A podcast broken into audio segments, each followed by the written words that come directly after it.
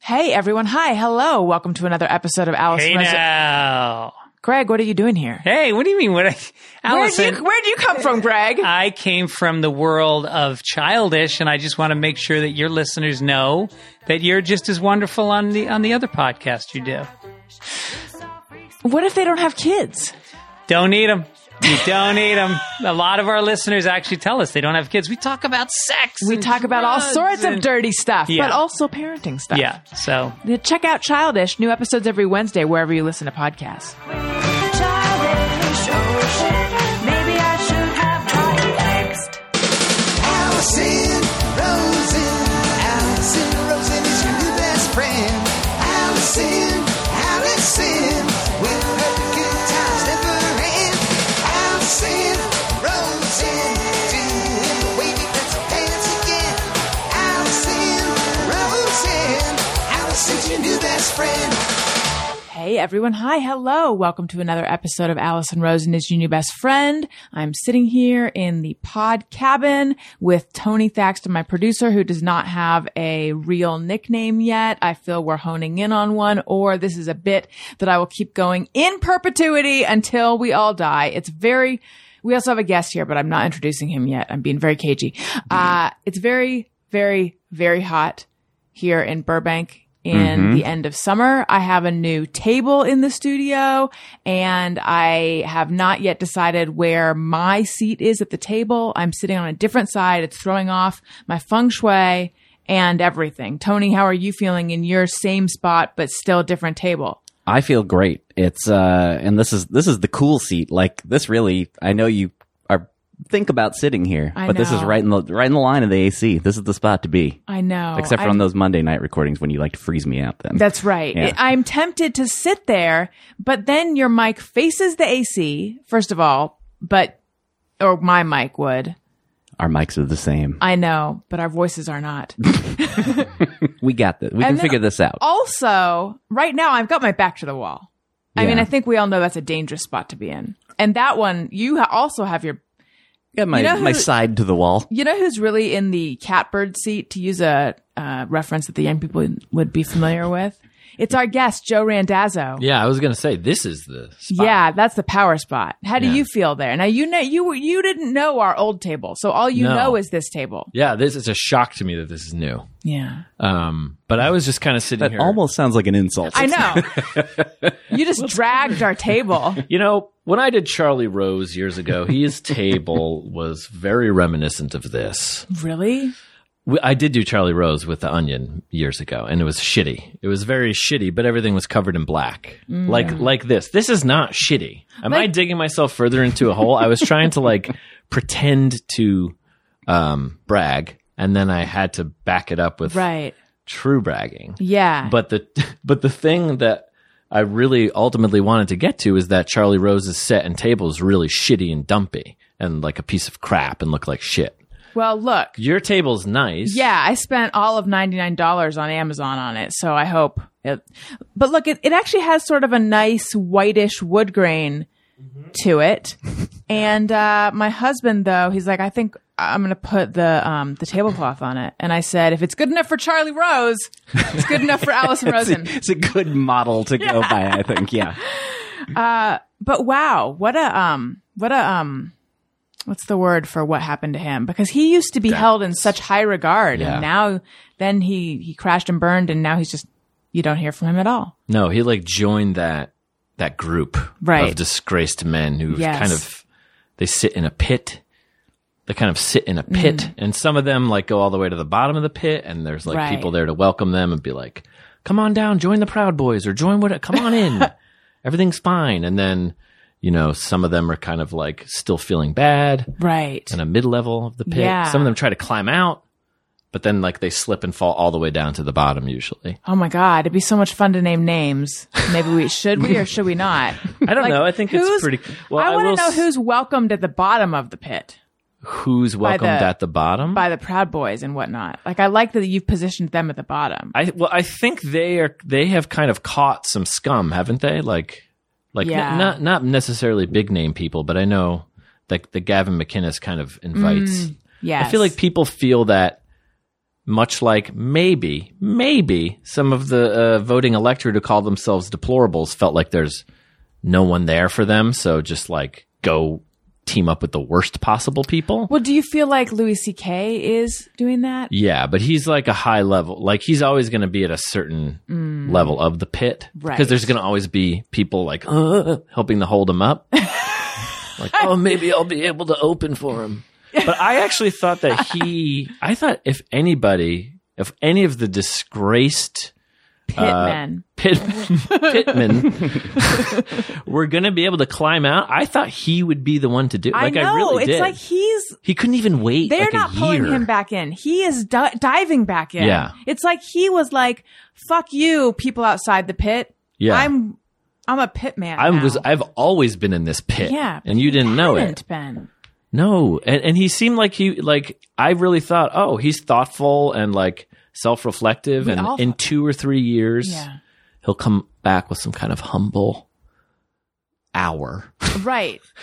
He'll uh, atone. where he sort of apologizes for what happened and tries to place himself in the public sphere as one of you know the examples for all of us of how Right. not to be and but no he like he couldn't wait at all And he went a very different way. yeah he went toward the pit he's he, they, they all kind of go with that well fuck everyone then Right. and fuck lesbians as well right. you know Right. for some reason i'm just as mad at lesbians as i am as at anyone else Mm-hmm. when you're in the pit Yeah. Why? I don't know because they're in your face. I guess With the you way know? they love women. yeah Have short hair sometimes. yeah. Joe Randazzo, former editor in chief of The Onion. Ooh, those were the days. Uh, you're a writer, you're a comedian, you're a dad. You're you also are the former head writer for At Midnight. a lot of formers, yeah. Yeah. What are you currently? Oh God. Let's say I'm focusing on my family. Okay. You just celebrated uh, 12 years of marriage with your beautiful wife. Yes, I did. Congratulations. Thank you. Yeah, her name's Catherine. That was a couple days ago, which also happened to be the day that we held uh, birthday parties for my now five-year-old and now three-year-old who have August birthdays. Oh, I have kids who have birthdays in the same month too. oh yeah, what month? February. Great month. It's not a bad month. Uh, now, you decided to have one party for both of them, though, because Yeah. this is something that Daniel and I have wondered how do we do? Because they're February 3rd and February 20th. That's kind of far. I mean, ours are a week apart. Mm. And then we have a third, an older child who's an October boy. So, um, And does he get to celebrate or yeah, is he it done does. for- is it done for him? well, he's six years older than the next one. So for six years, he was just like it. right. And, and so his birthday was, is in like middle October. So it would be like his birthday, and then you know everybody would send him gifts. Anybody who came by would bring him gifts because we were also like the first of our friend group to have kids. Okay. So, how old is he? he's going to be 11 in Mm-hmm. October. And then there's Halloween, and then there's Thanksgiving, and then Christmas. He would have like four different Christmases into like the middle of January. So it was Four from different like, Christmases to celebrate with all the families? Oh, yeah, Got it. Yeah, there would be like our immediate family, then my wife and her siblings who lived in New York, and then my family in New Hampshire, and then Kat's parents in Pennsylvania. So she, she would have four Christmases. It would just be nonstop celebration. That doesn't sound bad for a kid. I mean, It's it doesn't sound very bad to me as an for a adult. kid. uh, he would be like ex- just expecting people to bring gifts whenever they came Mm. over, Right. And so it got bad. So we, yeah, we consolidated Mm. with the kids. Um, and speaking of kids, I just I'm working on, or just got finished working on, or maybe I still am working on. Kids say the darndest things, with their, which they're rebooting with Tiffany Haddish. Yes. Why did I just hear? I just heard about this recently from you. For me, like, yeah, it was on a Twitter. five seconds ago. it was a Twitter. Yes. Just heard about it. Funny you mentioned that because you just mentioned that a moment ago. No, uh, you we talked about it on in Twitter direct messages. Oh, I Yeah, see. because I was like, wait, has was there someone else that I was talking to Oh, who yeah. worked on that? How was that? great. I'm And- gonna do a few more f- few more weeks on it. Also, I was there to do like field shoots in New York and Philly, Philadelphia. Oh, I've always, I've always wondered. Uh, she is a dream. I got to work with her a few times on at midnight, but that's like a little bit different. People Did you ever do at midnight? Mm-hmm. I did. You did it like early on. I, I did think. it twice. Um, I feel like one of the times was when you were there. Okay. Clearly, I made quite an impression. Well, I did 500 episodes, so that's 1,500 different people. So I'm sorry, Allison. Whatever. I won. You did? Yeah. While I was there, I don't know. I now, see, can't now I remember. don't know People if it have was- s have talked to me about like episodes and stuff. Right. That I've helped them, like you know, worked with them. Yeah. And I have no recollection. I'm of not them even 100 percent being on sure the if show. you were there then. I feel like you were, but I could be wrong. I definitely saw your face because we would have pictures of the panel for every episode. Mm-hmm. Right. I definitely saw your face, but I thought it was in my mind. It's before I started in season two. Yes. I'm not. I'm not 100. percent Well, no. I know that I did it like in the last year, so that would have Oh, been when you were okay. on there. Yeah. Um. Yeah. The first time was with Greg Proops and Dana Gould, Mm. and the second time was with one of them Louis again. C.K. and and Bill Charlie Cosby. Rose. Oh, and Charlie Yeah. Rose. Yeah, he was Um, great. Yes. So uh, I need to hear more about this Charlie Rose experience. he was definitely drunk. It was uh, it was um, me and Carol Kolb and Will Graham. Will Graham like ran the Onion News Network then, and now he's he runs like every show on Amazon. And Carol Kolb is also a um, prolific TV writer of her own right. And then you know there's me as well. Uh, but we all went on. I don't remember what it was for, but it was a Something cool- onion-related, Yeah, it was an presumably, yeah. onion related thing. Uh, it was really interesting. He was definitely drunk, or like had recently been drunk, or Right. Mm-hmm. was gonna be drunk soon. Like it was, it was in the, like very glassy eyes and extremely in your face, and his hands are big and cover you. And uh, Was he studio, putting his hands on you? he put his hands on me a few times. Okay. He's he's one of those guys. yeah. Like he, it- even if he didn't molest people or whatever he did, there's those guys who are like politicians, even if they're not. Right. Who are just like kind of like I own you, and like, Yes. Mm-hmm. we're going to make you feel good. And at first you resist, but then you're like, it's kind of nice that someone's paying attention. to It me. is okay. That thing that you're talking about right there. That is a weird bit of being a human being to be sort like to have your physical boundaries fucked with by someone and then like i think because we're kind of pack animals you just like relent and then you're like oh you're my Yeah. master now and i and i say that that's a that feels up like a problematic statement i just mean like sort of like a dog Yeah, yeah, yeah, yeah. you know like Women okay. are dogs, is what you're saying.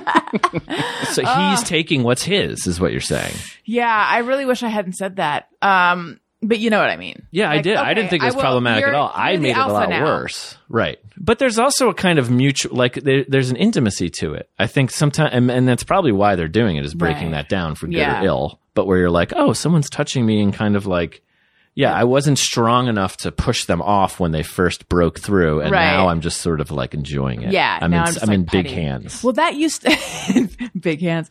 Um, I mean, that used to happen to me all the time as a uh, single lady with low self esteem who liked any guy who paid attention to me, which is a flattering image I I paint of myself. but I think that like any guy who would come up and just like come on really really strongly, and then if he'd walk away, I'd be like, wait, come back. I liked that attention that was sort of inappropriate, but Human contact is like the most important thing, I think. yeah. Like I get why there's those hug clubs and stuff. Mm. Part of me is like, I wish I would, I wish I could go to a hug club, but then a much bigger part of me doesn't want to have anything to do with the hug club. Is that the part that worked at the Onion? the non-hug club Yeah. guy. I think I brought a little hug club into the onion, and Oh. maybe that's why I was, you know, so successful there. Right. Tell me about that. because well i think you know the people the original onion people i'm going like this You're because they're doing taller a gesture than me like the water just the level went up. exactly um we're all very much gen x people you know Okay. uh slackers type of people who like worked at pizza shops and liquor stores and then you know as they did the onion part-time and then the onion became something while they were there and they were there for that growth and literally for a lot of them was the only job really they ever had Right. and then I came along with a kind of half generation below them of people who like grew up with the onion or like thought of the onion as a, an entity. Mm-hmm. You know, and it was very mysterious then before it was online, really. No, there were no Right. bylines and nobody knew who worked for it or anything or who did any of the writing. So I think I kind of like bridge the gap, and then the you know the writers who are a little bit younger than me are like are like hardcore, like I want to write for the Onion, Mm. like have that ambition, which is something that the older people, at least aesthetically, hate. You know, Right. like what do you mean, man? We pissed in a room for five years and now we're millionaire. You know, and no, actually, no one is a millionaire from the Onion, but they're like this was an accident that had happened, and it's like Right. anti everything, and now we're here in New York. Yeah. So for them to be working hand in hand with people who are like, you know, like professional comedy writer people Mm-hmm. who are like, I want to be a comedy writer and part of my you Trajectory. know trajectory is to write at the onion. For most of them that was all they wanted to do. Mm-hmm. Um so I was kind of like in the in the middle. Not quite so cynical, but also Right. not quite so ambitious as the younger people maybe. It's so fascinating. I feel like a little bit it's what happened to Real World. The first season, it's like, what? Cameras are here? yeah. And then now they're just like professional camera people. Everybody who appears on camera seems like they're professional now, even in the news, don't you think? Yes. A little bit. Yes. I everybody do think that. knows what they're is doing. That? What I, because I, as someone who not only had low self esteem and liked every guy who paid attention to her, but also like has always been, if I do say so, like really good on camera. Mm-hmm. Um, I feel like it's a skill. But then you look at other people, and and yes, I have had that thought of like, no, apparently everyone's good now. Yeah. I don't get it. I think. Is I don't it because know. of uh, cam? Because of phones? Yeah, we, I think we've lived our lives in reality through the media for Yeah. for a while. So you grew up in New Hampshire. Yes. What was that like? Um, it's nice. It's nice. No sales tax, no income tax. So Hmm. boom. You know, as a kid, you love that. That's what that's what kids want. Yeah. New Hampshire was good. I grew up in like this um, sort of subdivision that was like all these like condos and townhouses that were built in the woods, basically. Like all you know, all the locals were mad because that's used to be one of the best deer hunting spots.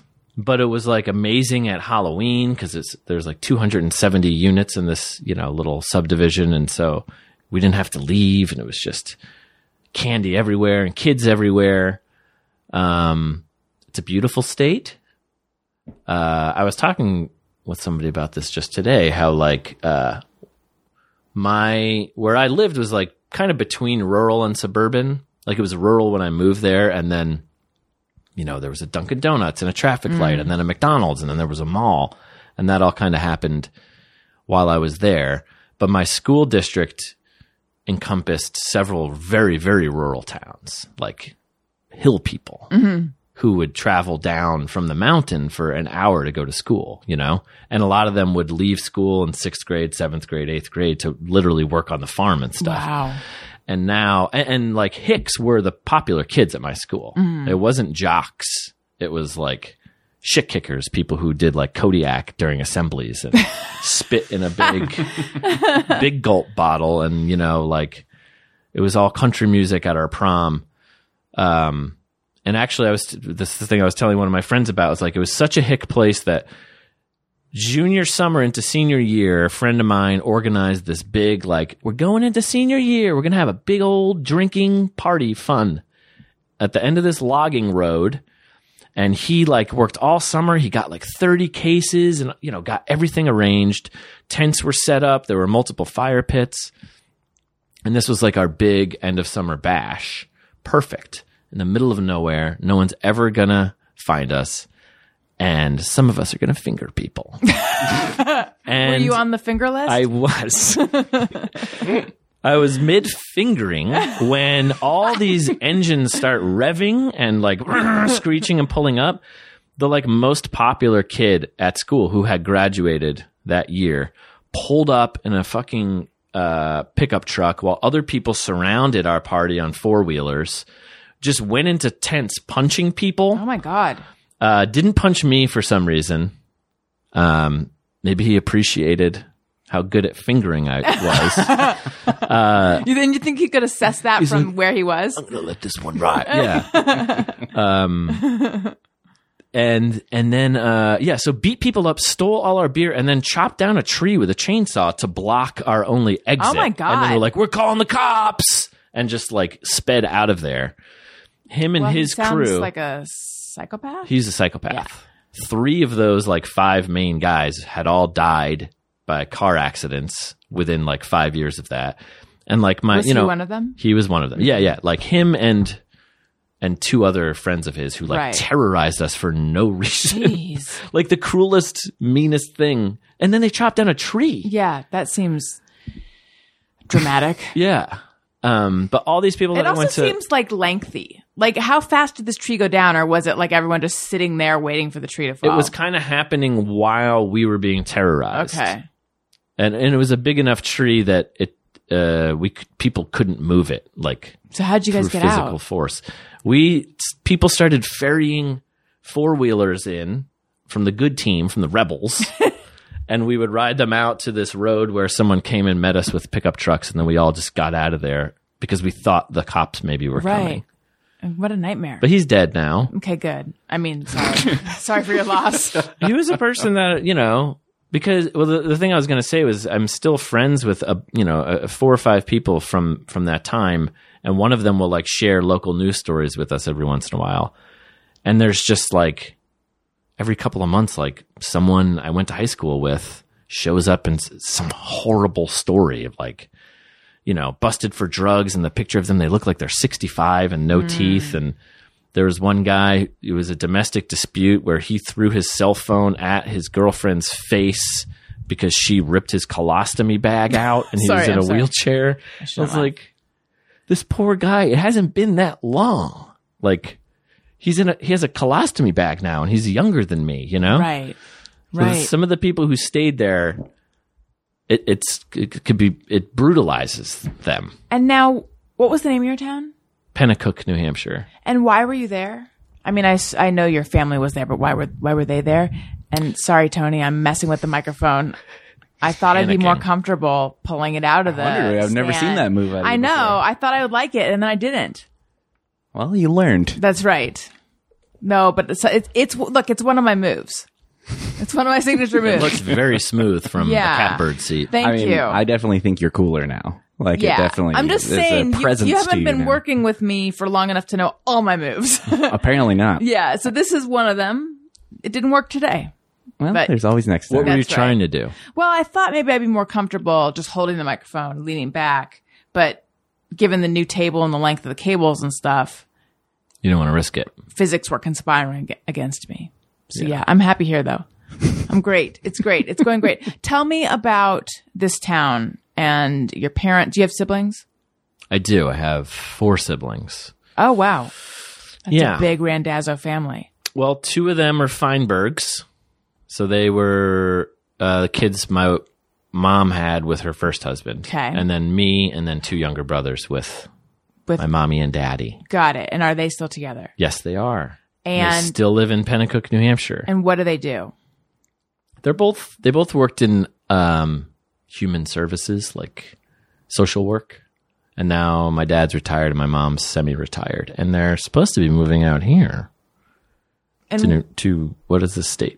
California. California. It's yeah, Cali. Calais. What do what what landed them in Pennacook?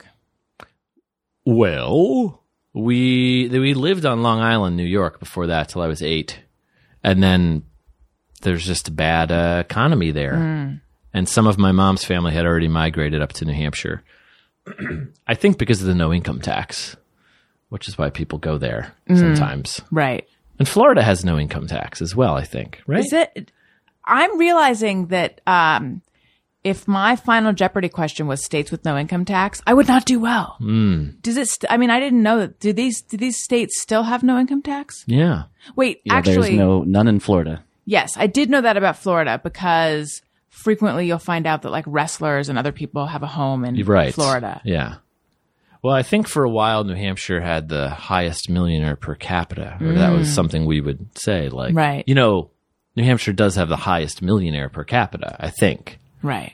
and people would be like, "That's cool," because of the no income tax. And you went to Emerson College. I did, yeah. Uh what made you want to go there? I guess because I didn't get into NYU, Okay. you know. Were you already wanting to do entertainment? Yeah, I was. I had gone before to Northeastern uh, in Boston for like a quarter or a semester. I think they do quarters there. And I didn't like it. It was too big of a school. And Mm-hmm. I So was you like, thought I you'd don't go to know a if I small like place this. like NYU. Yeah. Well, I wanted I wanted to be back in New York. Um but I don't know what I did wrong, guys. I guess it was the essay. What'd you write about? I don't remember. I don't remember. I know. Yeah. I don't remember. Um, but yeah, a couple friends of mine had gone to Emerson, and it seemed cool. Tons of people in entertainment go there. Yeah. It's crazy. Well, they around the time I was there, they s- they had started like kind of marketing themselves as like, no, we're a good school, but they but, but they still weren't. Right. Uh, but that was like they made like cool brochures and like Jay Leno went there, you know. Doesn't get any cooler than It that. does not. uh, who else went? there? Henry Winkler. Uh, s- some other Laura Keitlinger. I like Laura Keitlinger. Yeah. I mean, I like the other ones too, but I actually know Laura Keitlinger just Yeah. from having her on the show, but still. And then since you know th- that era of people, oh Dennis Leary, maybe Dennis Leary, Anthony Clark. You remember Anthony Clark I from the show Boston Common? No, I feel like I should remember him. I don't know. Norman Lear went there. Bill Norman- Burr, David Cross. Yeah, David Cross.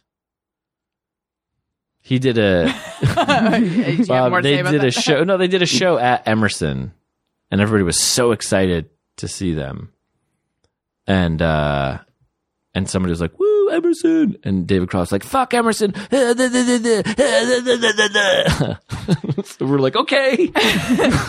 I like came here for a semester. Like, I think he was just tired of hearing people associate him with Emerson because I Yeah. think he went there for a But semester. if you do a s- a, show there, I think you can expect that you're going to get some of that. yeah, but it's David Cross though, so That's true. you know.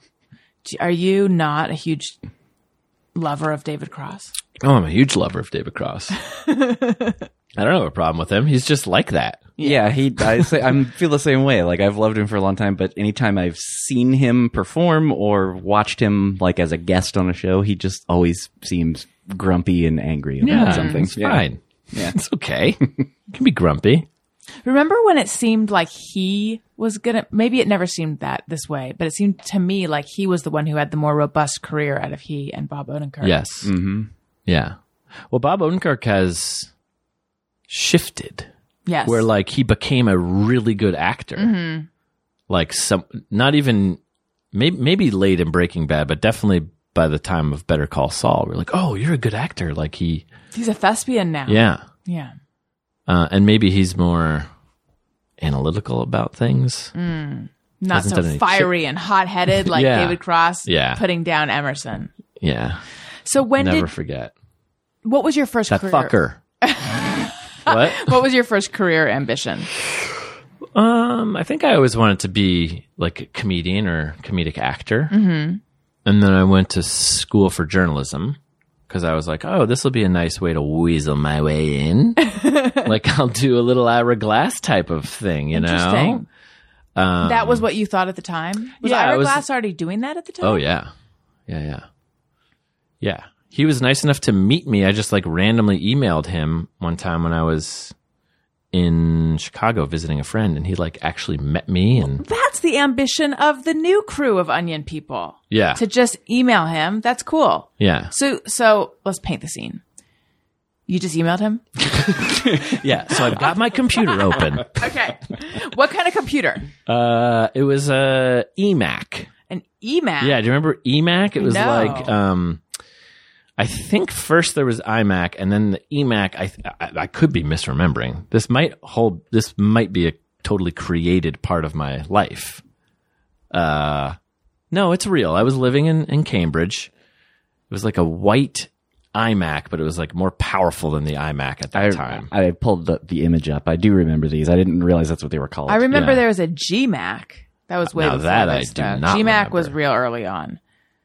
Anyway, okay, so it's like a it's like a big, bulky but sleek looking. Sleek looking and Sleek. uh, for 99 or Oh, whatever. Yeah. yes. I loved that computer. I think that when I worked at Time Out at the very beginning, they had me on one of those. yeah. Some were some of them blue. Could you do the different colors? Uh, Maybe. And the IMAX It's like on the sides, I Yes. think. Yeah. Yeah, the IMAX definitely had that wide range of colors. Right. I don't know about the EMAX. I thought So the you EMAX liked were a your little EMAX. classier than that. Okay. but- So you're on a classy E EMAC. I'm on a classy ass EMAC. I had just gotten into Seeger Rose, Oh, uh, so I would blast that on the EMAC.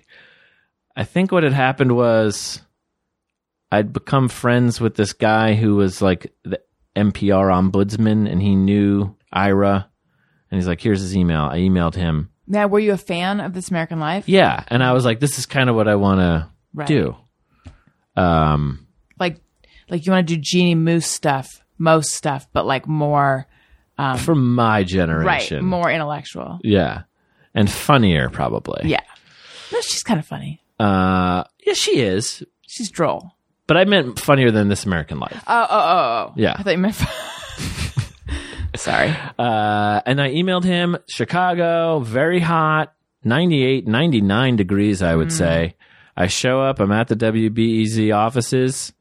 He walks in, and I said, Ira. And he looked at me, and he was eating a wrap, and his mouth was full, and he was like, like looked terrified. Oh no. And I was like, it's me, Joe Randazzo. And he was like, I, I was like, I emailed you, Emac Sigur Rose. uh, and he's like, oh, come in. Do you want some of my sandwich? And he like offered me his veggie wrap. Um, Did you- did I you take didn't, some? I didn't take any. No, Imagine if you had, how that would go.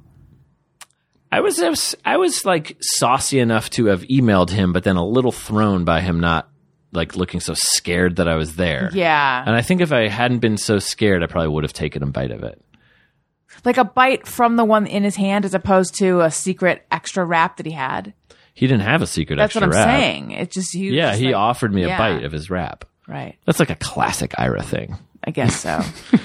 Uh, and then I was like, "How'd you do it?" And he was like, "Well, I worked for like 15 years on all these different things, and then like you know, just lucked out, kind of." I was like, "Ah, so then, did you go apply that? sort of." but then years later, how old were you? Sorry, I cut you off. But how old were you when you didn't take a bite of his wrap? probably 20, 21. Okay, so you're like you're all full of vim and vigor and ready Yeah. to go become the funnier Ira Glass. right? Mm-hmm. Yeah, and he's like, "Slow down, Buckaroo." Right. That's what they. That's what that generation always says. Yeah, and he didn't say get on YouTube or like, which doesn't exist yet, probably Mm-hmm. even maybe. Right. Uh, no, I guess that would have been the timing of that probably wouldn't even have been the right. Time Did he to give say, you- go online? Did he give you any advice? Did he give you advice, or did he just kind of tell you how he did it? That's what he said. Really, was that? Yeah. I've met him s- uh, since then, and he interviewed us at the Onion Oh, cool. years later, which was Did he neat. remember that you were no, there? he didn't remember. And I've become friends with Starly Kine also, who was like, she was even the one who, because I, I also applied for an internship there. I was denied. and I brought that They up. to probably her had years talked later. to NYU. She was like, "How do you expect me to remember your internship? like, are you fucking insane?" I was like, "I don't know. It's like I have a cool name. I thought maybe you would have." But he interviewed us at the Onion.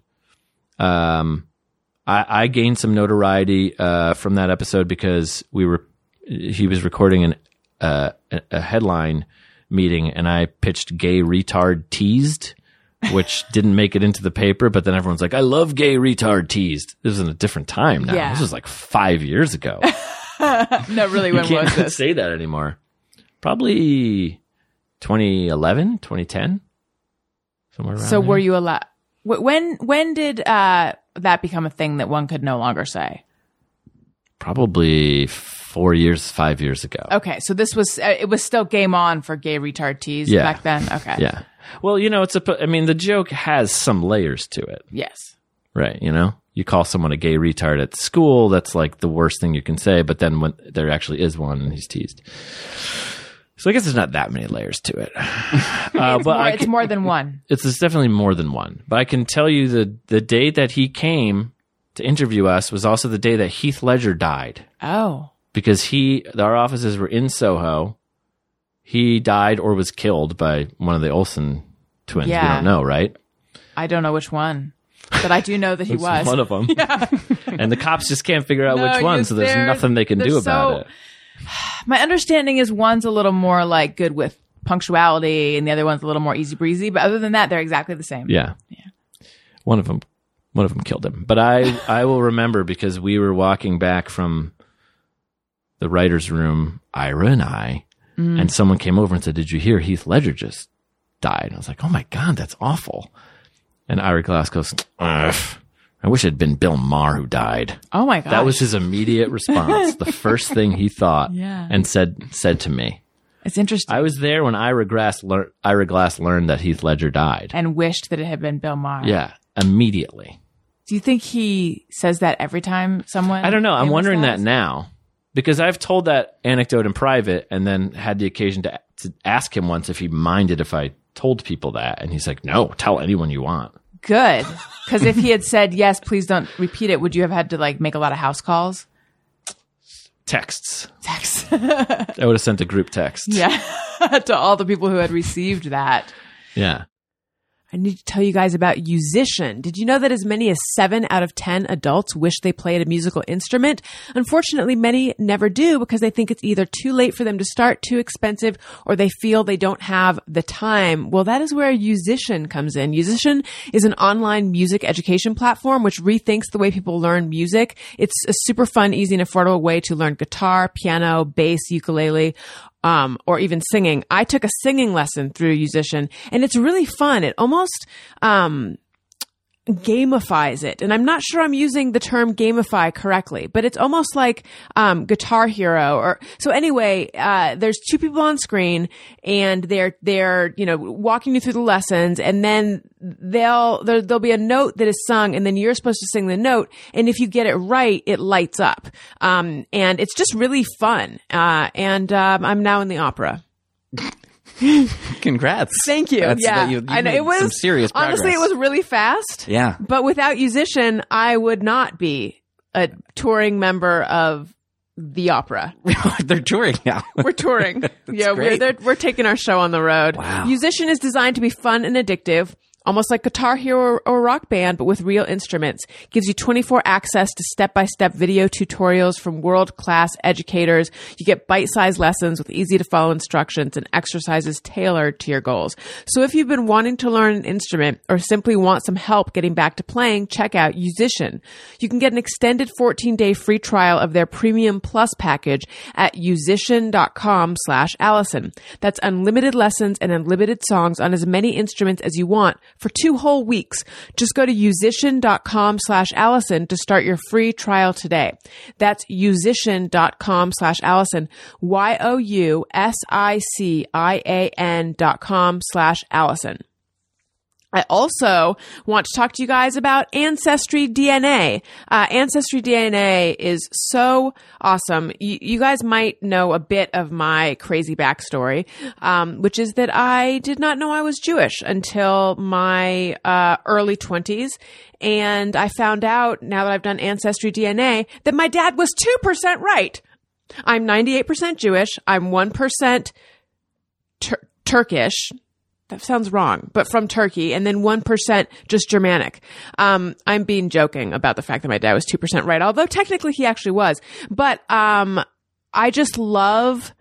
I love being able to connect. Um, I haven't actually reached out to anyone, but I'm, I, if I want to, I can connect with all these different cousins in all these different places. Um, there's like a whole family tree element of it. There are documents that you have access to, which is really cool because I can see, um, you know, I can see, uh, like marriage certificates, birth certificates. When my dad traveled to Europe, uh, by boat in I forget what year. Uh, there's a document of that that I have access to. If I look at the document, that'll tell you what year. Um, it's just fascinating to find out the story that your DNA tells you. Uh, only Ancestry DNA uses the world's largest family history database to give a deeper and more detailed DNA story. You can combine what you learned from your DNA with over 100 million family trees and billions of records for more insight into your genealogy and origins. Save big on Ancestry DNA with special holiday pricing and spark meaningful conversations around the holiday dinner table. Give the gift that can unwrap their history. Head to my URL at ancestry.com slash best friend to get your Ancestry DNA kit on sale today. That's ancestry.com slash best friend. Again, that's ancestry.com slash best friend. Okay. So then how did you get how did you start working at the Onion? Uh, I started working at the Onion because I started doing improv at this theater in New York, and I met people who worked at the Onion through that, and then, and then an opportunity arose, and I took advantage of it. Mm. Yeah, I want everyone to know that you just like grabbed the air and you just made it your bitch. Yes, I did. Like Charlie Rose with his big hands. yeah, Um, what was the opportunity? an opening, a job opening. Look at you. Look at you working the back door. I so, so I lived in New York for a period of time and I saw Ass Cat and I feel like maybe you were the monologist. Yeah, Could you have been? Were I you? did it a few times. Yeah. Okay. One time I did it on my birthday, Mm. and it was like the whole original fucking ass cat. And Ed Norton was there with his girlfriend Oh wow. watching, and I told a story about how um, if you're going to deal with customer service, like p- in particular the cable Time Warner, just to be drunk because it's just is like kind of fun. And I was like complimenting the people I was talking to, and and I, and I remember looking over at Ed Norton with his girlfriend, like, yeah, like this is yes, this is true. That's what it's like, you Yeah. know. And I was like, wow, it's my birthday. Ed Norton loves this thing. Wow. Does it get any better? Does it get any better than this? No, you know, it never did. see now I'm now I'm doubt I was not there on the Ed Norton night. Okay. Now I'm doubting that it was you. th- Okay. I feel like it was someone from the Onion, but I also feel like it was like a a big hairy dude. Was there a big hairy dude? Todd from the Onion? Hansen. Was he kind of? Did he wear like a leather jacket and biker gloves with the fingers cut off? No, it All was right. someone who like probably had like cargo shorts and almost like like my brain it, like wants it it- like it was a a white or Indian Reggie Watts. Okay. Was there anyone like that at the Onion who could have been at doing Ass Cat? So not me, I don't think because it I was don't. I don't look like a white or Indian No. Reggie Watts. I don't know. Um, And I don't even know that this guy did either. I question a lot of things about this memory. Well, I've done it a few times. I never looked like that. When would this have been? 2002 or 2003. Oh, okay. So I wasn't even there then. Then it wasn't you. No, it could have been. Or 2004 at the latest. I don't know. I know that whoever it was used the term swamp ass. Ugh. Yeah, and I had not I was not familiar with that term and I didn't like it. Oof, he was I don't talking like about that. like something happening but getting swamp ass in the back of a cab. Oh. Yeah. I don't know who that would be. It, it doesn't sound like anyone I know. Okay. Maybe this is one of those Gen X onion people, Yeah. probably. Well, I know them. But it doesn't sound like any of them. Swamp ass, Reggie Watts, Like white car- or Indian, cargo, Cargo hairy, shorts. very hairy. Hairy. Like maybe like a big head of dreadlocks. No, Or just long hair? Uh, no, I'm not even sure he worked at the Onion. okay. I, I Is it am- Reggie Watts? No, I am sure Okay. he worked at the Onion though. Was it who's that guy that looks just like Reggie Watts? Uh, Chris Cubis. Oh, no. Cubist. Maybe he was Onion AV Club? Maybe, but those are all even whiter people.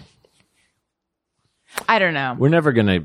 I know. We we should move on. But it is before the days because because it used to be very protected and precious and sacred to say that you worked at the Onion. Like even if you contributed, unless you were a full time person, like you couldn't really say that you worked at the Onion. It They was let just this they sort told of- people that. Well, that was just the kind of like culture. the culture of it. of, Like a very small group of people Right. write it, a very small group of people contribute to it regularly, and then slowly we opened up a wider and wider net. And then it became like full on Yeah, it's a little on. bit different now. It's still very good. Like I, I think they still do a good job, but it's much more. It's been bought and sold a couple times now. It just got sold to a uh, what are the, what are those companies called that suck? They just buy stuff and then sell corporation? them. Yeah, ca- uh, investment uh, Venture capital, something equity, or other. venture I think I know. equity. Yeah, look, I've seen Succession. I think I know it. Yeah, it's one of them. it's one of those people. Private equity firm. Oh, That's what I'm going Okay. for. Um, so they're much more like I don't know. I know some. Well, I don't know. They just the people that bought them clearly don't understand like content creation, Right. Or editorial, or like they didn't understand from conversations I had. They're like, well, why don't we just cut all of the production budget and just do it as cheap as you would do to write articles, like for videos and stuff. I'm like, well, you can't, you cannot though. Right. You cannot do that and they just didn't understand that you had to sp- like spend money to produce stuff. so when and why did you leave? Well, the Onion uh, at the time I left was the editorial office was in New York and the business office was in Chicago, and they wanted everybody to come move to Chicago Oh, because the owners then were setting the company up to sell. So they were kind of just shore up, trying to shore up all their overhead and costs and other business stuff. right. Um, and they moved to Chicago, and there's this, you know, production tax break there that they were touting. But what they didn't realize was that, like, because there's so many fewer people working in production in Chicago, the costs are actually higher because there's just there's more demand and not as much supply. Whereas in Right. New York, like, you could produce stuff a lot more cheaply. Whatever. So when they moved to New York, it was this whole, uh, or when they moved to Chicago, it was kind of a dramatic uh, few months right. of like not the best communication and people assuming the worst about each other and the worst generally being true. And, uh, and then like a group of us actually tried to get, we found a, a buyer for the onion who would buy it and keep it in New York. Like on your own? Yeah. Uh, and we How, actually how arranged- ragtag? it was pretty ragtag. Yeah. I, I don't know how much I can even say about it. I really don't know if there's any Is legal, there a legal weirdness or not. Okay. But there was a ringleader who found the buyers. Uh, and if and if you knew who he was, you would agree he's the ringleader. Hmm. It's not Charlie Rose. and it's not this guy who looks like It is Reggie. Watts. that guy. Oh my God. You had it this in your back pocket the whole time. Um, so then what happened? So you found a buyer. But then I'm they not, met I'm with um, not them. pressing you because I don't, I, because there's some potential legal I something just or don't other. know if it's weird or, or Yeah. Hmm. like unbecoming of me to, you know, okay. because it was a very tumultuous time, and I think everyone's moved past it, but I don't know. We But that found a didn't buyer. They met happen. with the onion. Yeah, it didn't happen, and then everybody was mad at everybody, and then they just moved to Chicago anyway. But o- only like two or three of the editorial staff went, and the rest of us stayed Quit? in New York. Yeah, and we all went and worked for Adult Swim after. that Oh, how was that? fun and interesting. Yeah, it was So pretty wait, fun. you were the EIC though, right? The editor in chief. Uh-huh. You were like the big kahuna, the big man. I used to work in magazines, so I know. yes. Um, and then they just went to Chicago. Who was their editor in chief then? Um, I think it became this guy named Cole Bolton was their editor in chief then. I mean, that seems like a big change to suddenly shift editorial like that. well, I think also at that time, um, you know, when I was there, editorial kind of kind of ran things for the business ultimately, or we were just sort of like it should on be. a high pedestal. But then when they moved to Chicago, just kind of gave them the opportunity to restructure things a little bit, and it became more of a owner's market. Got it. So then you went to Adult Swim. Yeah, You worked on TV stuff. we did their website. We well, we started a new website called ThingX that lasted a year or two, and then that became AdultSwim.com, and then they shut that whole thing down. So like, I don't think this is actually what we want to be doing. But they had tried to do. I don't know if you remember Super Deluxe. Yes, vaguely. That was like their big splash where they spent a ton of money on it. When people still didn't really know what online content was going to be, people thought it was just, well, we'll still do the same thing. We'll just make it smaller. Right. And then they were like, well, we spent too much on that. So now we're going to spend less on you guys. And then they were like, ah, this isn't really working out either. And then they just did Super Deluxe again. Oh. And I don't think it worked out. So at what point did you say, "Hey, I'm going to write for television"? Um, well, first when I was offered a job, which was a year or two later, 2014. And you were still in New York at the time? Yes. I was in New York, worked on a show called Lie Detectors. It was actually in Connecticut at that time. It's hurting my brain to try to remember all this I stuff. know, I'm sorry. Allison. you want to talk about something lighter? No, it's fine. I'm just trying to keep all the years straight. And God, there are a lot of dark years in there. Oof, Whoa, I what was just the remembered something darkness? really bad I did. Okay, share. Yikes! no, no, no. There's nothing like that. Oh. I was just uh, I moved we moved to Connecticut at this house that we had bought after the Adult Swim thing shut down. I was writing a book about com- like comedy, comedy careers called Funny on Purpose, and then I got a job. Did that come out? It did come out a couple years ago, a few years ago Nice. every once in a while someone will like email me that they read it and i'm like oh yeah i forgot i did that and that feels really good to have like Yeah. somebody say something you did meant something to them Right. so rare Yeah. to get that you probably get it all the time I'm I'm simply drowning in uh, positive affirmation. She from makes my me text her listeners. every day. large-handed men But s- sorry, tell us what funny on purpose is again. Oh, it's like um it's sort of a reference book slash guidebook for different facets of comedy career so i got to interview a, a bunch of different people who kind of represented different aspects of things like i, I uh, interviewed jack handy Oh wow. Weird Al. I got to interview Joan Rivers, one of her last interviews Wow, before how I was killed that? her. it was awesome. She It was, either going to be you or one of the Olsons. So that was great. She was really, really nice. And like, wa- you know, after she had said enough, she was like, okay, okay, now who's been an, a- who that you've interviewed has been an asshole? And she- I was like, I don't know, no one. Everyone's been really nice. She's like, Ricky Gervais? Like, well, I, I, I haven't interviewed Ricky Gervais. And she's like, he seems like an asshole. Probably, or he will become one, Yeah. I'm sure. right, how prophetic. uh, yeah, Paul F. Tompkins, Tim and Eric. Um, got to interview all these great people, like Jack Handy and Joan Rivers, especially, were like so awesome to get to And then- talk to them. Did you do Q and A's in it, or was it like written through? Like were they research? They're researched, yeah. Um, No, no, Um, no. I, d- I- sorry. I mean, I didn't mean. Did you research the stories? I mean, did you use that as research, or were you like, no, that was each chapter had like an interview with a person in that field. got it? um who did I Judd Apatow I also interviewed. There was someone some other famous person. I love talking about famous people that I've met or interviewed. Charlie Rose. Who else?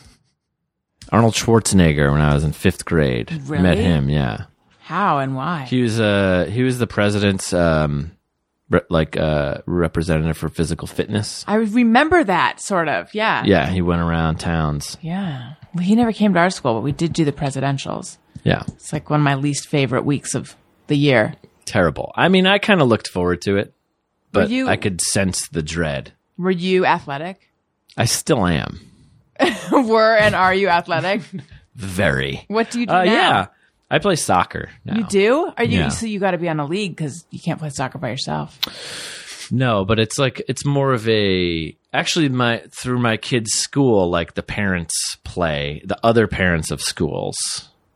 Um, Oh my god! in this kind of tournament thing. my son is starting preschool next week. I really hope we're not one of those schools. do they? Did they let you know ahead of time?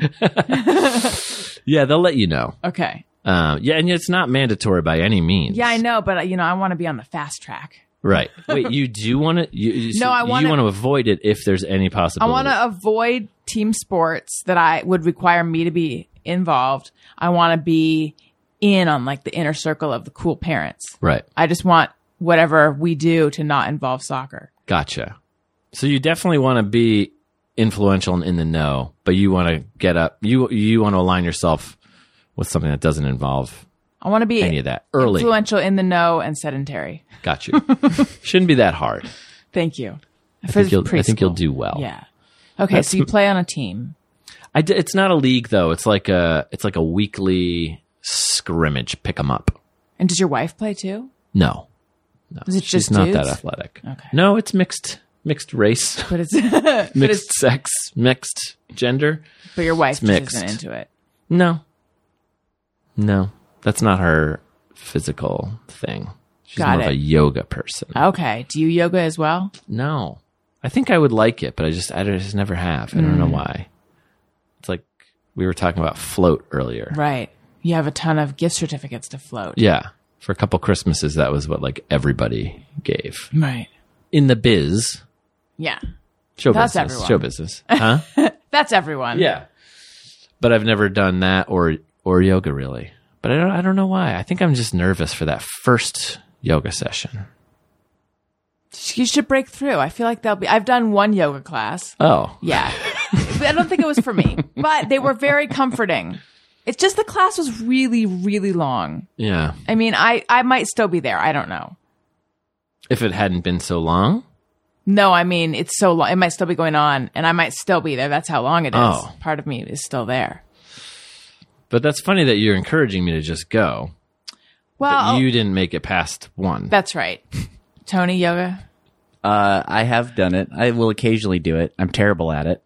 Uh, it's harder than you think it's going to be. Because I feel like without ever doing it, I was always like, you see, it, I'm like, oh, that seems like my type of Yeah. exercise. You just kind of stand there and do some stretches. Yeah, like, just yeah, let's do balance this. yourself. And it is surprisingly hard. Yeah. And yeah, you quickly realize how not flexible and shitty your body is. Yeah. So I'm hurting Sounds your brain. perfect. By ma- I've been hurting your brain by making you recall the, the all the years in there. yeah. So we'll just, so I'm just going to do a little more of that. You know what I think it is? what? Is that there was a, a time when uh, I would I- I, I was involved in more media, and I feel like I would tell my story a lot, or like enough that I kind of had it down, Yeah. and now I'm like still expecting Mm. It to go into come. autopilot, and it's not, and I'm like, oh, I have to really think, I have to remember. Well, th- And then I was like, oh, That's- and now I have different feelings about that time than than I did when I used to just talk about it. but that's good for me at least. I mean, selfishly, that's better than like you going on autopilot was not what I want. But that's what we said I was going to do in the emails. I know, but that was a lie. I was All right. lying. I was lying when I said I would love Just you to, do whatever. No one Yeah. cares. So, love you to- so what are your different feelings about it now? um, I don't know. I guess I just have it's. I have more distance from it, so it's like, oh, it's not just a story. I remember now, like being stressed about this and being uncertain about that, and you know. Right. Because we had, yeah. And then also being like, ah, it's too much details. Who cares? That's part of it too. Oh, I care. You're my new best friend. I have to care. It's kind of my job. After Adult Swim ended, we moved to this place in Connecticut. No, I got you all caught up. Yeah. So uh, the when did you move out here? When did at midnight happen? uh, 2015. 15? Oh, you're so you're fresh. Yeah, I've only been here a few years. Yeah, four years, I think, this May. And did you move out for at midnight? Yes. How did that all happen? Um, they needed a new head writer. What happened to their old one? Can you say? I think it just didn't work out.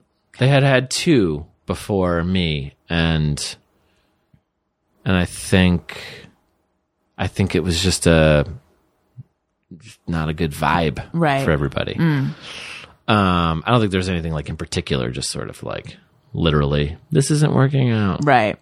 But I had made friends through Twitter with Alex Blagg. Do you know Alex? I Blagg? do. I've had him on the show. Yeah, wonderful man. I was Yeah. just at the beach with him this morning. Oh. with him and his children, and me and my children and our wives.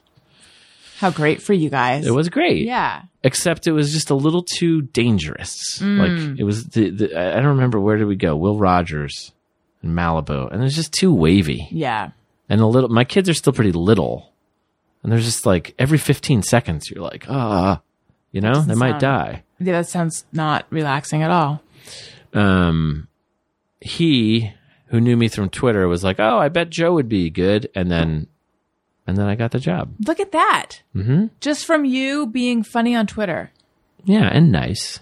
funny and nice, and then you came out, took the job, Yeah, uprooted your whole family and your whole life. yes. But we had been talking about moving out here and try, you know, Right. trying to make it, Yeah. And then that gave me the false sense of security about how LA operates at all times, which is you land in a job that where you work 41 weeks a year, you know, and it's stable. And as long as the show is on the air, you're doing great Yeah.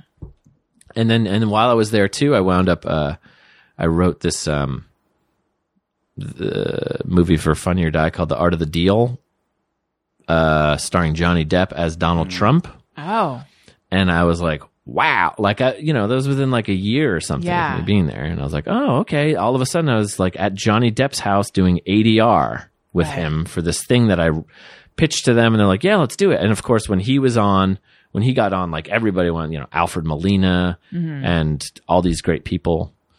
So I was like, I guess, I guess this is what it's like.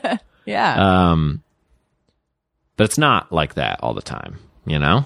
It's a little bit. It can be a little bit frustrating at times. yes.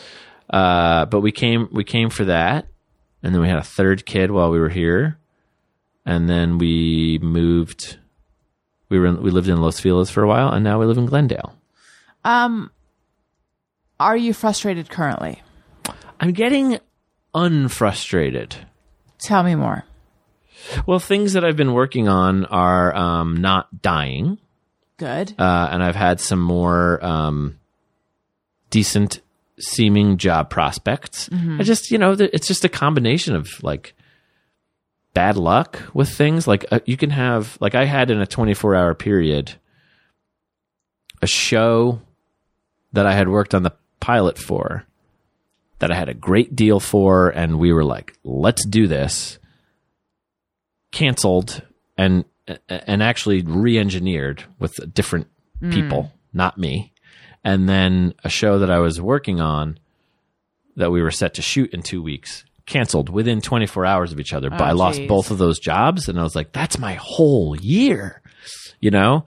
And then you're kind of just playing catch up, and just you know, and so much of it is I got to pitch this. I got to develop this. I got to write this treatment. I got to write this treatment. I hadn't done a submission packet in in in years. You I know, bet, yeah. I've been I, I I read submission packets. you know, I mean, I would do them when stuff came up. If it was a show I really wanted to do, and they didn't know anything about me, but but getting back into that mold of like, oh, that's right, you got to do all this free work, and most of the time they don't tell you that they're not going to hire you. Yeah. You hear maybe that somebody else got hired, or maybe the show went away right. or oh no, they just, this is what I always hear. Ah, they just wound up hiring some of their friends. You know, it's like it's a small room, so they just hired some of their friends. Okay, well, cool. I'm glad I went through the whole entire process because, you know, for people who don't know, submission packets usually it's it's ultimately a couple days of work just to usually be thrown into a pile with a bunch of people.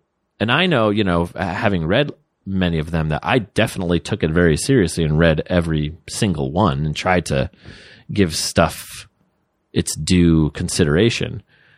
But I've also been on places like where I would read 200, 300, or 400. You know, how do you stand out? And like, I'm reading f- 20 or 40 at a time before my brain just stops working. How do you stand out?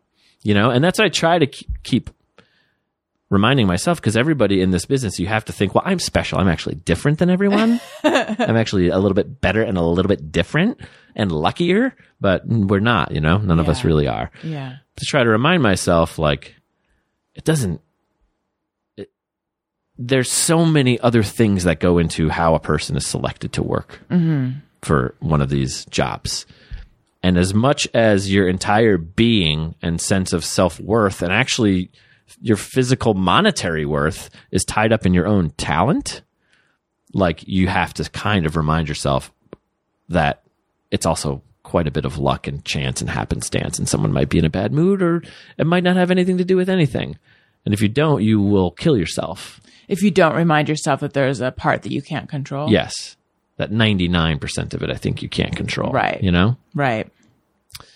So, but I've I've also been super lucky where I've just gotten to I've never had to like work with a monster or even really an asshole, you know. And I had like the Onion, I worked there for six years. Adult Swim, I worked there for two or three years, and then at midnight, I was I was there for five hundred episodes. That's a long time. Most people don't ever have that kind of stability in this business. Right. So it's been very humbling to just sort of be like, well, I'm back. I'm kind of feel like I'm starting over in a way, you know? Um, Sounds really hard. Yeah, it is hard. And I think, you know, um, there's this weird thing too, where I had like, I had like all these high level jobs s- so that like weirdly enough, when stuff would come up, sometimes I wouldn't hear about it because people would be like, uh, Joe's too high level for this. Yeah. And I'm like, but no, I'm not. But no, because I'm literally, I'll work at any level. And that's always been my take on things too is like, no job should be below you, you know? Like there's always something to learn from any job or a, a, a person to get to know or a skill to adapt or even to figure out what you're not good at, you know? Um, but I don't know how, where I, where I lost myself in there. It's, uh, it's torturous sometimes, you know, and you keep dealing with rejection and you're like, am I bad? Am I bad though? Like I don't think I am. And then you're kind of in your head and and you know, and I used to think like I can kill it at any meeting. I just kill it. I know how to sit, I know how to sip. like I, I know how to do it. And then there would be like you know, I remember one or two meetings where it was like, ooh, I knew where I blew it. I blew it right there where I told them what I thought they were doing wrong on their show. You're never supposed to do that. You're supposed to tell them everything they're doing right. And then if you get hired, then you can help figure out the stuff that's wrong. Right. And then I was just in my head for like, oh, I'm bad at meetings. I'm actually bad at them. And I would be so nervous. And I would just like, and then you're not presenting yourself as someone who feels comfortable or confident or that they should even be there Yes.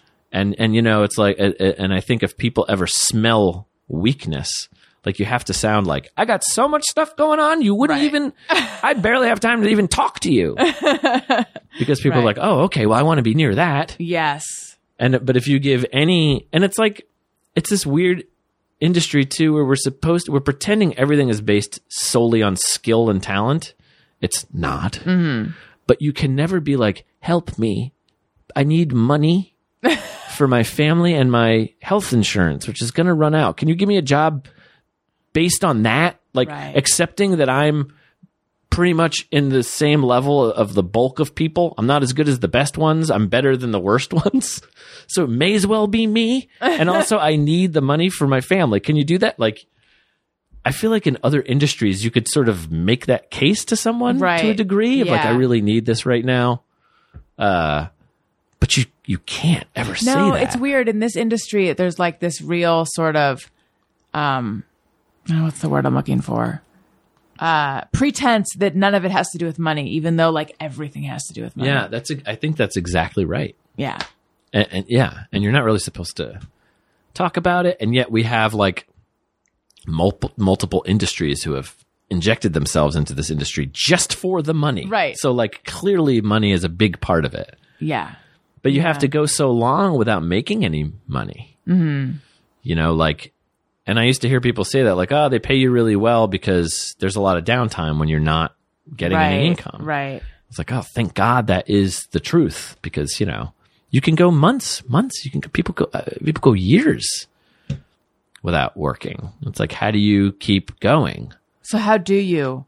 What kind of self care do you employ, Joe Randazzo? Well, I took up smoking again, and I just quit again. Good. Uh, thank you. My son found out and, you know, he didn't give me a hard time, but he was like, you got to quit. You have to. oh, well, now this is which son is this? The 11 year old almost.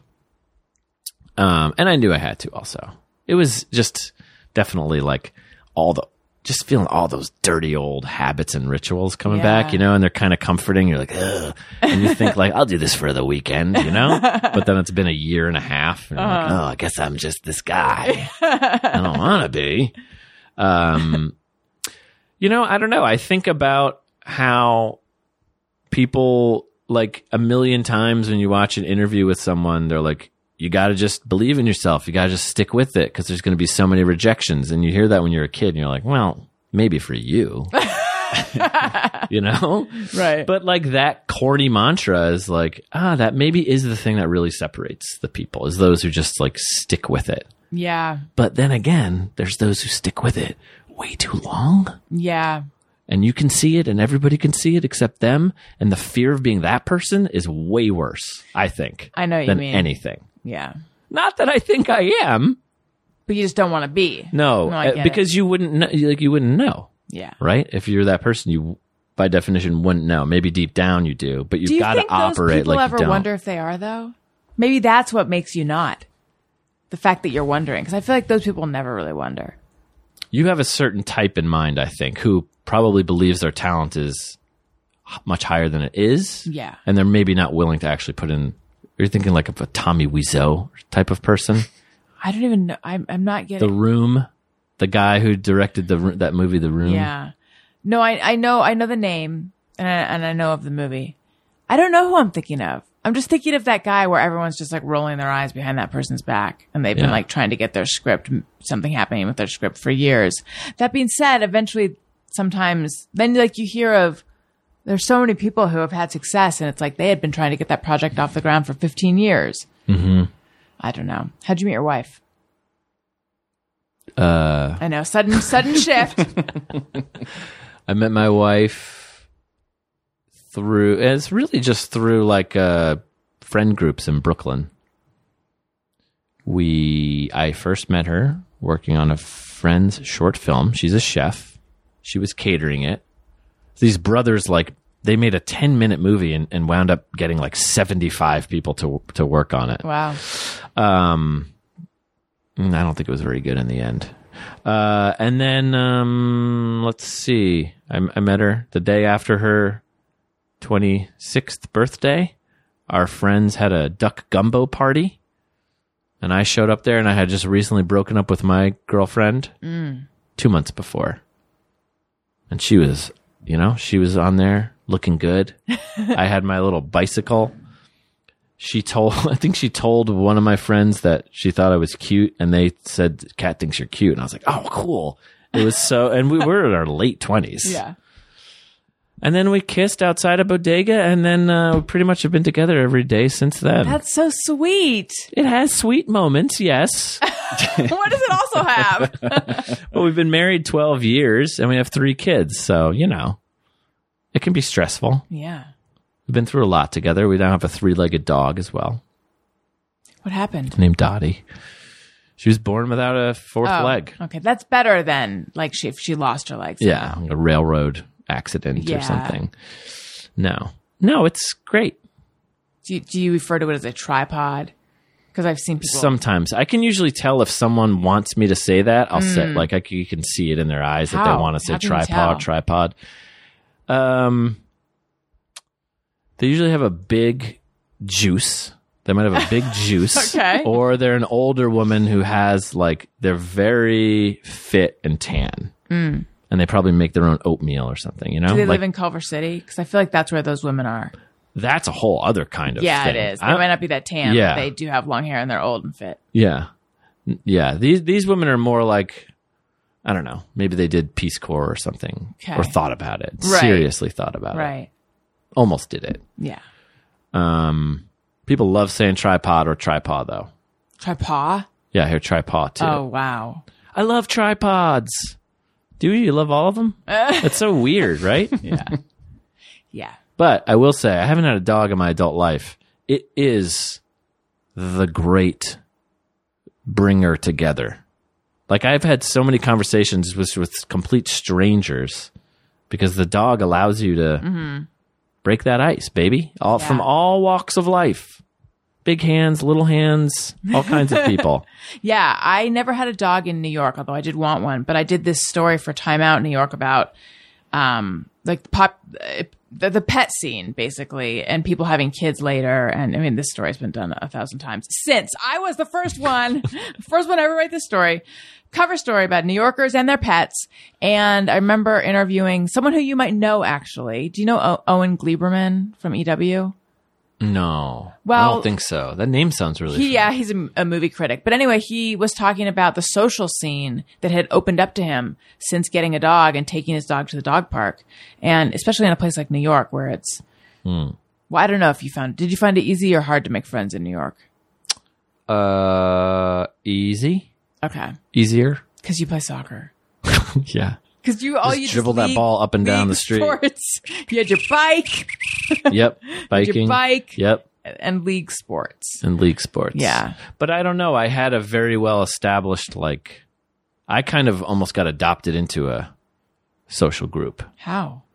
just through like friends. And then it was, there's just a big group. There's like this just big group of friends who are all, there's like 10 marriages out of it. Wow. Yeah. I No didn't- divorces yet. I left New York, but I did not have that in New York. I think it's maybe a little rare. I don't know. It was our crew, but it was a big group. I would have liked to be part of a crew, yeah. and it wasn't college based. No, It was location based or career based. I think it was kind of personality based. Like my good friend Nick, who was my best man, who was also like he was the one who went to Emerson. I was like, oh, I'll check it out. He's just a very like he just attracts certain kinds of people and is attracted to certain kind of people very easy. He's like a social nexus. And then there's this other friend Frank, who's like another kind of social nexus, and they were already friends from like high school. And so when they combined forces, it just everybody Wow, just got Kinda. sucked in. came into their this orbit. big group. Yeah. And Kat was part of this group too. Kat was part of the group. Yeah. She dated a guy who worked at the restaurant with Frank. Which restaurant? I think at that time it was Aqua Grill. Mm. But she worked at Gramercy Tavern. Maybe you've heard of that. I have actually come to think of it. Marlowe and Sons, Diner, the Brooklyn places. I have not heard of that one. Okay. it's okay. Where in Brooklyn were you? We lived in Greenpoint. Mm, that's cool. Those were the days. Yeah. I was going to say something so cool and fun. Oh, Interesting. What was it? I don't remember. Damn it. Can we jog your memory? Did it have to do with Greenpoint or tripods? I think most of those people in Brooklyn, a lot of them have moved out now. They're having Yeah. kids and stuff. Everybody's out. Did they go to New Jersey? we have another small group of friends who are mommy playground friends who, when Cormac was very small, Kat befriended them because they all had girls around the same age. There's six of them. One of them went to New Jersey. We just had a little reunion with them. That's how I know. You know what I feel like you have What? a very active social life. Would you say that's true? I think You're at the I'm beach today with Alex Blagg. I'm involved in an active social life, but I don't feel like I'm very socially active personally. I feel like I lack friends, actually. You do. I do, yeah. I don't feel like I have a lot of outlets. For friendship? Yeah. Or just like, here's something I like to do, and then I feel confident and comfortable with people doing soccer, but I don't play soccer every single week. You know? I go in I go for like periods of time Okay. and then I kind of take and now I'm getting back into soccer. Yeah. But that's this just goes back to what I was saying before about like and I don't think I said it. I just thought it. But I don't think soccer is what you guys should be doing. You should be doing something s- more sedentary cuz then you can be part of it every week. Who? Me and my wife? Or me and the people I play soccer with? You and the people we play soccer with. I can bring it up. yeah, talk idea- to the people while you're playing, suggest not playing. Yeah. Hey, uh, Can we do something else? Can we Right. get coffee? Just hang out. Because then you can see them every week without having to play soccer. but I like playing soccer and they it do doesn't too. sound like you do. Or else you'd be doing it every week. Um, sometimes we have marriage therapy on Tuesdays. And Oh. That's the same night of soccer. How's that? Great. Everyone should do it. Can I tell you a something? And here it is. I want to do it with my husband. Mm-hmm. We've been talking about it for years. Sometimes it comes up angrily from him. Right. Like, okay, but, you Right. know, just promise me that one of these days, like that kind of thing. And then sometimes it's, and then sometimes I'll bring it up and he's like, oh, you think so too? So there's a lot of energy around it, I would say. I'm exaggerating. It's fine. One of these days we'll do it. But then I had, do you know Brian Safi of Throwing Shade? Yes. He's, I love him. He's great. He came on and he told me that he thinks that marriage counseling is like the death knell of any relationship because he and his husband did marriage counseling and then just like worked out their divorce in, in the office. But that's him. what he and his Yes. husband needed to do. Yes, I know. But I just, once I heard that, I was like, oh. Because he was very staunch on his feeling about it that Right. one, by the time you're there, it's already too late. No. Uh uh We went the first time we went because we were just like, we realized that everything happened really fast with us. Mm-hmm. Like, we got married almost within a year of like, Oh, wow. kissing in front of a bodega. That is fast. And then we were going to wait a year to, to start getting pregnant. We would still have sex, but Yeah. you know. But then we wound up. We were married at the end of August. We had our son the next October. So th- so it was like oh my You god, got like preg- she got pregnant real fast. yeah. Um. So we were just like very everything was very real pretty quickly. Where it was like we don't actually know each other as well as we thought, or Yeah. like, but we weren't. Things were not like.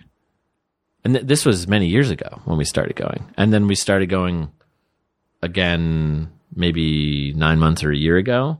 Um, more of a like, okay, now we have three kids, and you know, like work is tough, and this is tough, and that's tough, and just sort of help us figure out how to communicate about things a little bit better.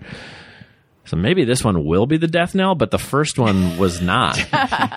you can't do that and then seven years later be like, oh, we shouldn't have gone to marriage therapy, Right. you know? And I would say overall, it's extremely helpful because it builds in the habit of knowing, okay, we're going to talk about this every week. And then, and then before you know it, you're kind of talking about it not in marriage therapy too. You're like making it a little bit easier to bring things up or what have you.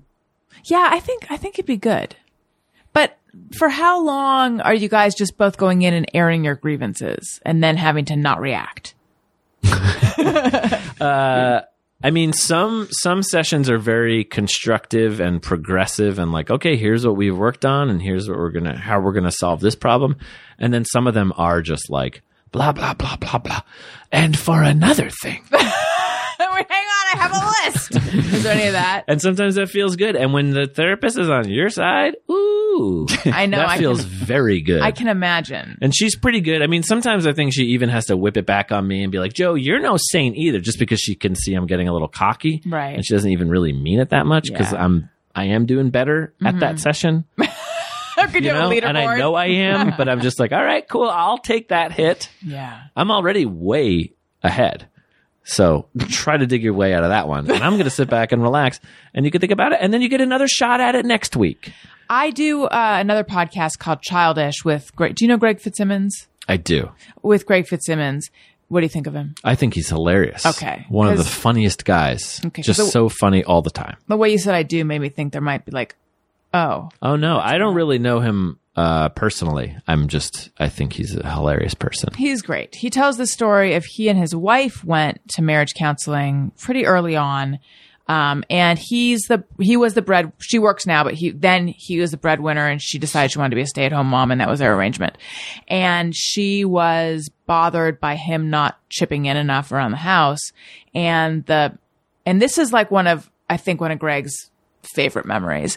The therapist is like, well, the arrangement you made is he's going to work and you're going to be home taking care of the kids and taking care of the house. So, and this is his, the way he describes it. Uh, and I'm putting words in his mouth, but it's something like this. Like, so you can't complain because that was what you agreed to. And he like floated out of that session and has been happy ever since. and I'm just thinking if I were her, oh, oh, and when I say, look, well, how did she react? He's like, yes, she kind of agreed with it. I'm like, Yeah. I, that wouldn't be my experience if I were her. Yeah. I would just be, I'd be like, well, we now we have to find a new therapist. Well, you they might have come up with a slightly new arrangement Yeah. because that's how that's because that's happened with us too. Where even I've been surprised, like, whoa, she's on my side on this one, like be- because you do you ma- like whether you know it or not. Sometimes you're both operating from completely different expectations and you know like Right. a lot actually and especially when your life becomes busy as a family and a mother and a podcaster and everything where you're like da, da, da, da, da, da, da.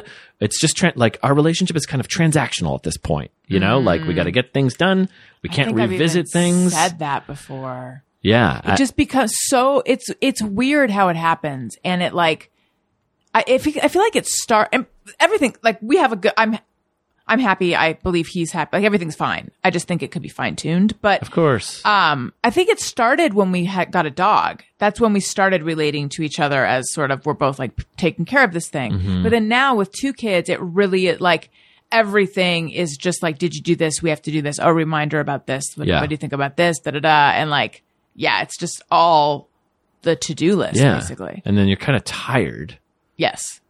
for yourself and for that. You're Mm-hmm. like, I don't want to fucking talk about any more cakes. Well, that's the thing. Yeah, last night he wanted to talk about plans for the office and like, what are your needs in the office? And I was just like, I can't, I Yeah. can't, I cannot right now. So we did, you know, 45 minutes later. Oh, you did? You actually We did ended- talk about it? Though? Yes, we did. But I was, it was just that like I was trying to make dinner when he mentioned it to me and I was tired and I just didn't, like, I just didn't have the bandwidth at that moment. But then I was more open to having that conversation later. Mm. Well, that's good because usually it's just like, "Uh, uh, uh, not right now, no, no, and then that's it for a while. Yeah.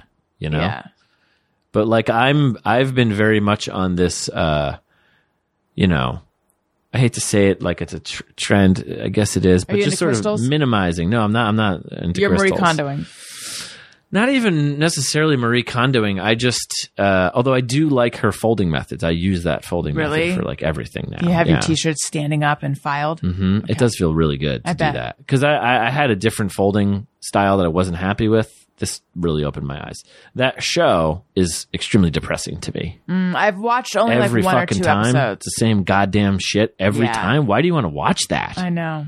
it's not inspirational. It's like 'Cause more. she's- It's like weighing on me. Yeah, because she's so impish and cute. Yeah, I guess so. I don't know. I only watched one and a tenth episodes. I've only I've only seen two. Also, good folding style. but I, I- you know, and then like I'll catch it with other times because my Cormac and my wife will watch it. They like to watch all that stuff and like what's the House Hunters International and those all those shows that depress me. Yeah.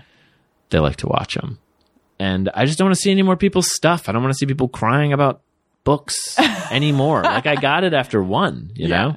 It is very formulaic. But even the idea of us sitting down and talking about cuz I've been trying to like read about how do you actually approach this with a house? Like yeah, we can't just wing it, you know? And I It want to be being- very th- it being the getting reducing the amount of stuff that we have. Oh my god, if you figure it out, come over. I, I'm I'm hoping to because it's like because I want to come back again. Yeah. mostly it, it's it it it really affects me like clutter and and just you know with three kids. Yes, I'm sorry, I have three kids.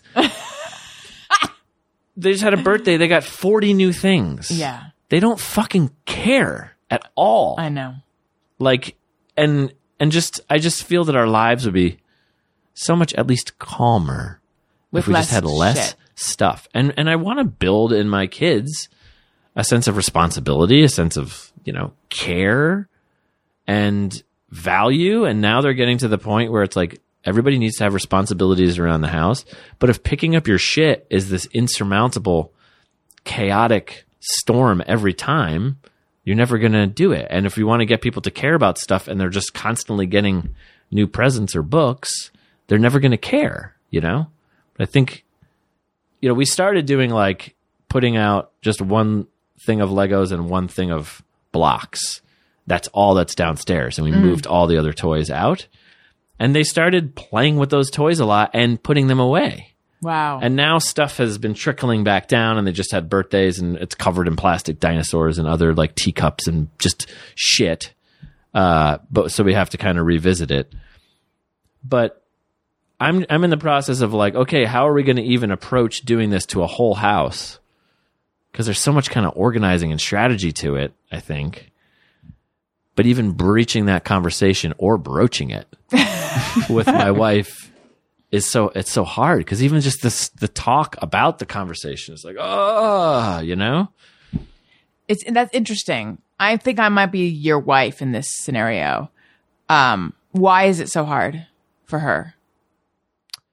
I think she wants to get in dive in and just start doing it Oh, I'm not your wife. and she but don't but don't worry she might uh stop halfway through and then we're you know everything's yeah. a So mess she for a doesn't want while. to strategize. I think she's worried that we're just going to never do it. But I also think this is the kind of thing where if you're not approaching it the right way, you're going to defeat yourself right off the bat and then it's Yes. going to be worse. I think that. Do you ever look at Lifehacker, that site? Sometimes. I feel like they make that point a lot that like if you don't um if you just like dive in and start doing work out of a, a manic f- feeling like you're it's you're gonna burn out real fast. You gotta, Yeah. like and you're so all over the place. Like I get that, like that Deliberate, very yeah. much like where I'll just be like, I have to clean every everything. And then, but I have like hands full of different stuff that I've picked up from different rooms. Yeah. And I'm like, well, now I need to go get five Rubbermaid containers, you know, and I have to drive to the store and come back with them. And I'm like, I don't remember what I was doing. So I'm just going to randomly put stuff in here, you know? Yeah. but having a plan, which I think also kind of comes from these past two years. I've been doing so much writing and development where you you have to like before you can even write a screenplay or a pilot, you have to do so much planning, you know, and like structuring it and outlining it and all this stuff. Where that's kind of like informing my process now too. Joe Randazzo, this has been delightful. It has. Thank It's been you for very letting delightful. me push you to recall things in your brain that you didn't want to think about. Maybe I don't know. Mm, thanks for doing it. I'm realizing that I had a cup of coffee right before I came, and I think it really did a number on my brain. I feel like In you, my mouth. you didn't seem over caffeinated. Okay, Yeah. good. Because Don't you now I'm like worry. immediately crashed. Once I heard you say my name, I'm like, it's it's over. I can fall off the cliff now. Yeah. You can go sleep this one off. No, I think uh, Kat and I are going to go have dinner. delightful. um, tell everyone what plug plug your plugs. Um, well, I do think everyone will enjoy Kids Say the Darndest Things with Tiffany Haddish, which comes out on ABC October 4th or 5th or 6th. Somewhere in or just DVR early October. Yeah, just look out for it. I'm sure there'll be all kinds of promotions for it. Also, Disney is launching their own streaming app, so look out for that. Are you working on something involving with? No, you're just, nope, You're I just think it'll plugging be it? cool. Yeah. Um, the price is definitely right. How much is it? I think it's 7.99 a month. Mm. I think so. A lot of good stuff. It's going to on be there, a too. lot of good stuff. on It's there. interesting how everyone is so in. I mean, I'm, and I'm not anti it, but like usually you hear a little bit of. Usually it's with something like Disney, there'd be like a little bit of pushback, but no. Well, now they're in a position that they own everything, that they can actually have a good streaming service that fulfills your needs. Yeah, and they're making TV shows that look like movies, at least from the little trailers they've released. Yeah.